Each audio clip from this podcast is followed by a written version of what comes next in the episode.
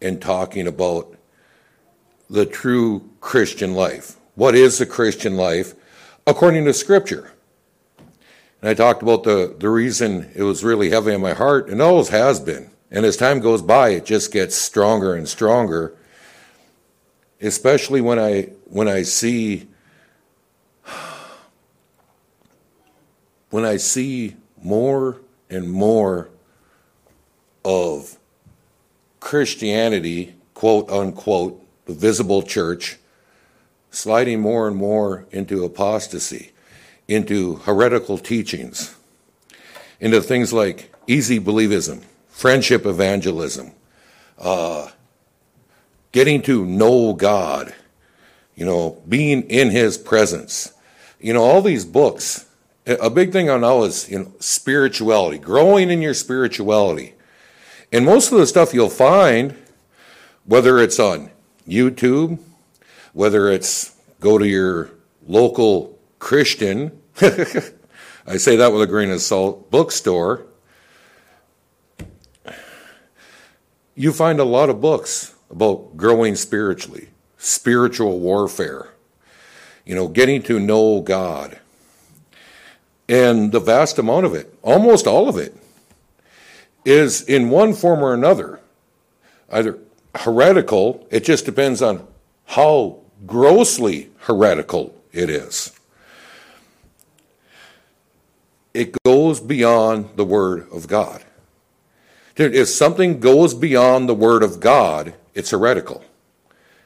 You know, a big part of it is saying, well, to grow spiritually, right? Getting to know God. Somehow, some way, we can know about God, know things about God, experience God in our lives apart from what He's already revealed about Himself. It's not possible. And to do so will only lead us astray and lead us into error and lead us into confusion. With that, I'll just start with the kind of proof text I we started with back several weeks ago, and that is Romans 12, 1 and 2, which really boils down to what the Christian life is and what we are to do and what God expects of us. Right, Romans 12, 1 and 2. Therefore, by the mercies of God, present yourselves a living sacrifice, holy, acceptable unto God, which is your reasonable service. Remember, we talked about your logical. Because of all the mercies, because you've come to know of all these mercies and everything He's done, to, done for you, live for Him, right? With all your heart, soul, mind, and strength.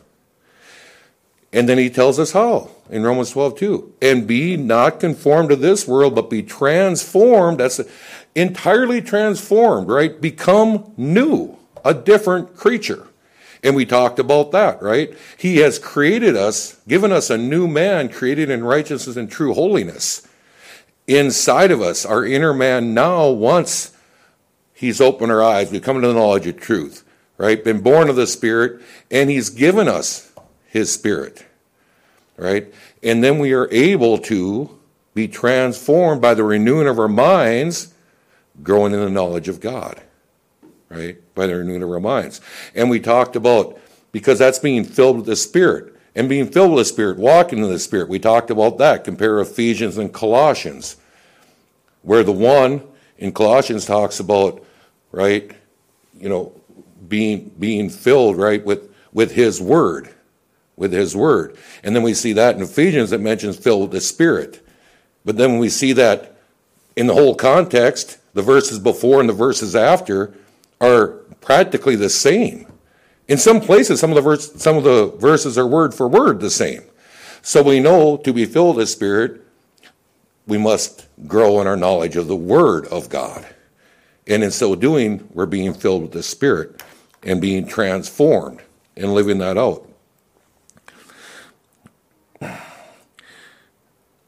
If you recall, we went over that, right? It is only by Scripture that we can come to know God. And it is as we come to know God and start living those things out, right? Purpose ourselves to be that living sacrifice, to be a living sacrifice. And then while we're being that living sacrifice, we're growing in our knowledge of the Word. We see the word itself stresses that. You know, Jesus stresses it, Paul stresses it, John stresses it, you know, Peter stresses it. It is stressed throughout the word. The longest, the longest psalm we have in the Bible, the longest, you know, book we have in the Bible, if you call it the book of Psalms, Psalm 119, 176 verses. All but three are talking about the Word of God, you know, knowing it, or what the Word of God does when you come to know it in your life. So we see how vital and important it is, but it's so interesting that all these books about growing in your Christian life, uh, knowing about spiritual warfare and henceforth, have practically, they go outside of the Word. Or they try to bring in other religious things, wisdom of the world, philosophy of the world, which is contrary to what the Word of God teaches. Want to show you all part of what we're talking about here is also spiritual warfare, right? Because our enemy does not want us to grow in our knowledge of God. He does not want a people to come to know God. Does not want to see people born again. Amen. But he specifically hates the children of God, and he hates us. But if you really quickly turn to 2 Corinthians,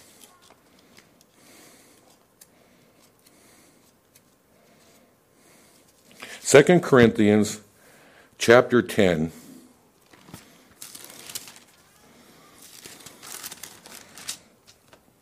You know, I'll say this, I'll, I'll talk about all. For instance, spiritual warfare. What you'll mainly get you get people having different taste about it and everything.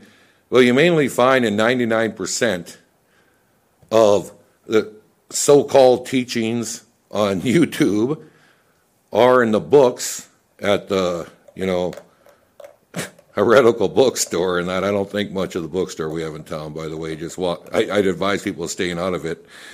But uh, it talks about spiritual warfare. For instance, like, uh, you know, get real quiet so you can hear God, so you so you can hear. He'll let you know what He wants you to pray. Uh, get to know the names of the demons, what kind of demons are in your area. Get to know what kind of demons are attacking you and everything, so you can come against them. None of none of that's in the Word of God. None of it. 2 Corinthians 10:5 says this. Starting in verse 3.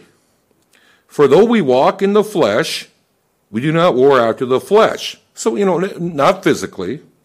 For the weapons of our warfare are not carnal, but mighty through God to the pulling down of strongholds.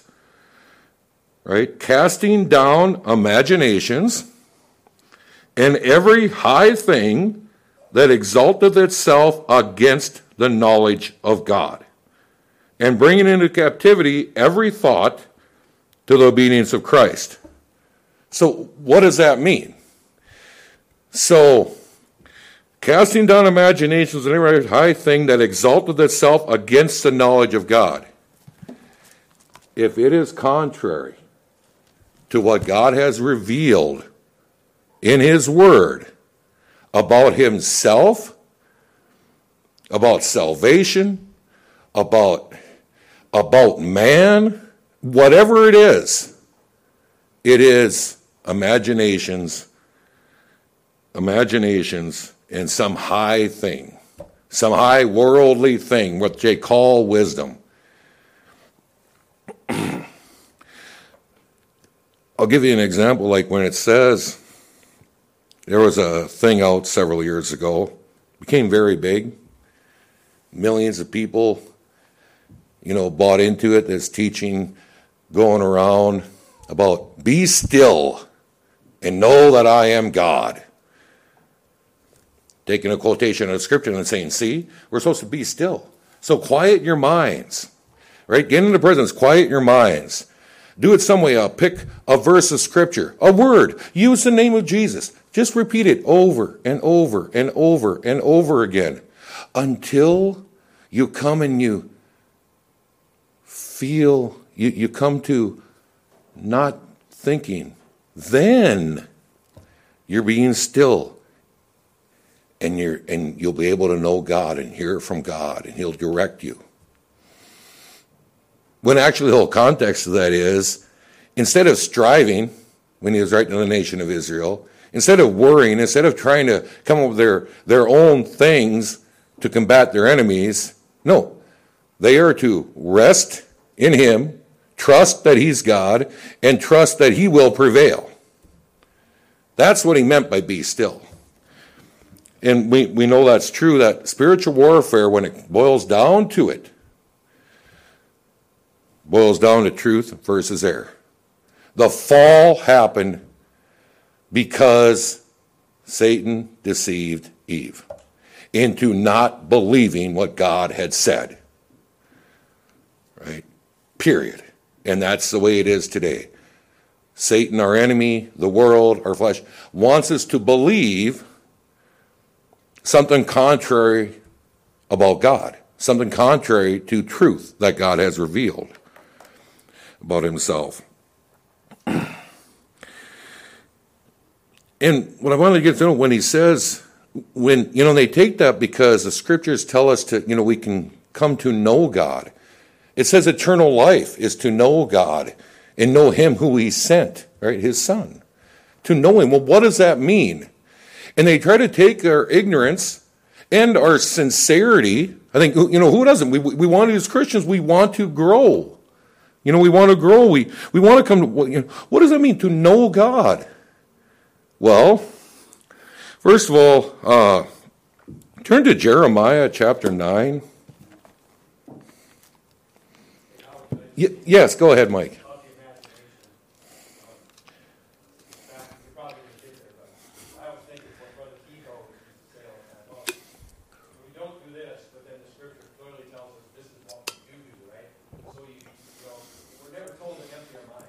No. And, and, but we are told to think on these things, that which is holy, that which is good, to put those things in our mind. Mm-hmm. And I believe the text you read here with the imagination goes way back to the Tower of Babel. Because when you, when you look at what God, what Moses wrote there, these people will be able to do whatever comes into their imagination. Yep. That word, that word, there, that's a strong word. So we're, we're never told to empty our minds, never. Uh, we're told to fill it with the things of God that Mhm. are good, uh, which then helps us to what, what you're talking about, to grow in the Lord, to, to have an understanding of God, to grow in knowledge of Him. So, yeah, again, I always think of Brother Peter, you know, don't steal but work, right? Don't empty your mind and your own imagination, eat your own imagination, but fill it with the things that are holy, good of God, good of God. Go ahead, Dan. I was just gonna say, along with that, I was studying for, uh, the church history in the coming weeks. And one of the things that I came across before is so true where, and you'll remember this from our last lesson, is that man is always given over to his customs, to the education that he has, which is every wrong way of thinking. And it's, it's, it's part of, you know, the doctrine that we believe about man. But a lot of times we don't think of people that way, that they are so given over to the way they're taught they should think, which is almost always anti-biblical. And it's just a reminder to us that we always need to go You know, of any strength you may possess. Let not the rich man glory in his riches. Don't feel great and count on and, you know, be happy with whatever wealth you, you may have. Verse 24. But let him that glorieth glory in this. Not that, and by the way, I want to say this, right? Pride is an abomination before God. One thing we should always be assaulted on because I'll tell you, maybe it's just me, but we got to fight to keep pride down in their lives because it's always wanting to creep up. I like using the word maybe joyful, thankful, but not proud because there's nothing we have that's good that we haven't received. So there's not going to be glory in it. But he's saying if you're going to glory, if you're going to feel good about something, if you're going to feel built up about something, glory in this that he or she, right, amen, that he understandeth and knoweth me. That I am the Lord, which exercise loving kindness, judgment, and righteousness in the earth. For in these things I delight, saith the Lord. Right?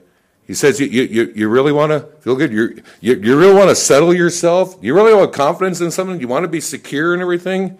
Come to know me. And particularly, uh, I like the way he just puts it in there, right? His loving kindness, his justice, and his righteousness. He delights in these things. So somebody wants to say that sin's okay, for instance, no, it's not. Doing wrong unto others, no, it's not. He delights in loving kindness, justice, and righteousness. But they come to understand and know me. Part of that is when you look that word up, right, is uh, to be assured of. And it does part of mean that grow in understanding, become aware of, become acquainted with. Know and meditate and come to understand who I am and what who I am, what I am, what I'm doing, right? And we'll, we'll rest more and more in that. But also go on to Jeremiah 22. Chapter 22.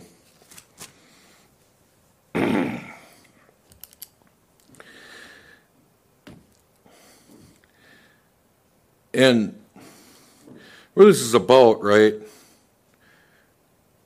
Things he was rebuking the king, you know, uh, Shalom, Shalem, the son of Josiah. but then he starts in verse 15 Shalt thou reign because thou closest thyself in cedar? In other words, do you think you're a great king because you have riches or you did all these things? You read through this, it's interesting. What does he say? Did not thy father eat and drink and do judgment and justice? And then it was well with him? He judged the cause of the poor and needy. Read about Josiah, right? He's a godly king and he pleased the Lord. Then it was well with him. Was not this to know me? saith the Lord. See, part of that too, when he when he talks about getting to know him, right? When we become acquainted with him, the more and more we become acquainted with him and coming acquainted with him through his word, and particularly, right, the Spirit he has given us with, working with the word, right? Then we're knowing him. And just like we're going to be going, Lord willing, get to First John, but he teaches us. And also then we'll start doing what is pleasing in his sight more and more and more. And we're proving to ourselves and others that we know him. And go to first go to the New Testament, 1 Corinthians chapter 1.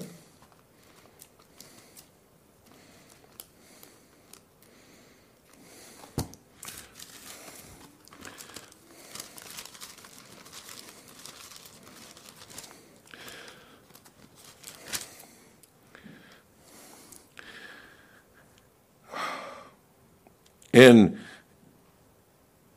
you know, he goes on to, you know, him calling us not to think of ourselves more highly than we ought to think. And, and go to verse 29.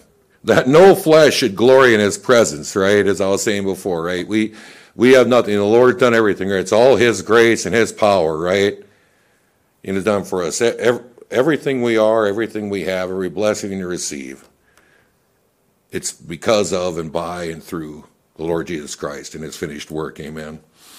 That no flesh should glory in his presence. Verse 30. But of him are ye in Christ Jesus, who of God has made unto us wisdom and righteousness and sanctification and redemption. Verse 31. That according as it is written, Jeremiah 9:24, he that glorieth, let him glory in the Lord. Right? In other words, everything we have, right, has been given us. You know, we talked about that when I was talking before. Go to 2 Peter chapter 1. It's all about all the blessings that He's given us, right? And all the promises that are ours, right? And how do we partake of them? And how do we experience them? How do we walk those out? Through growing in our knowledge of the Lord and also part of that is an experimental knowledge, and we get that just by growing our knowledge of the Lord and walking that out.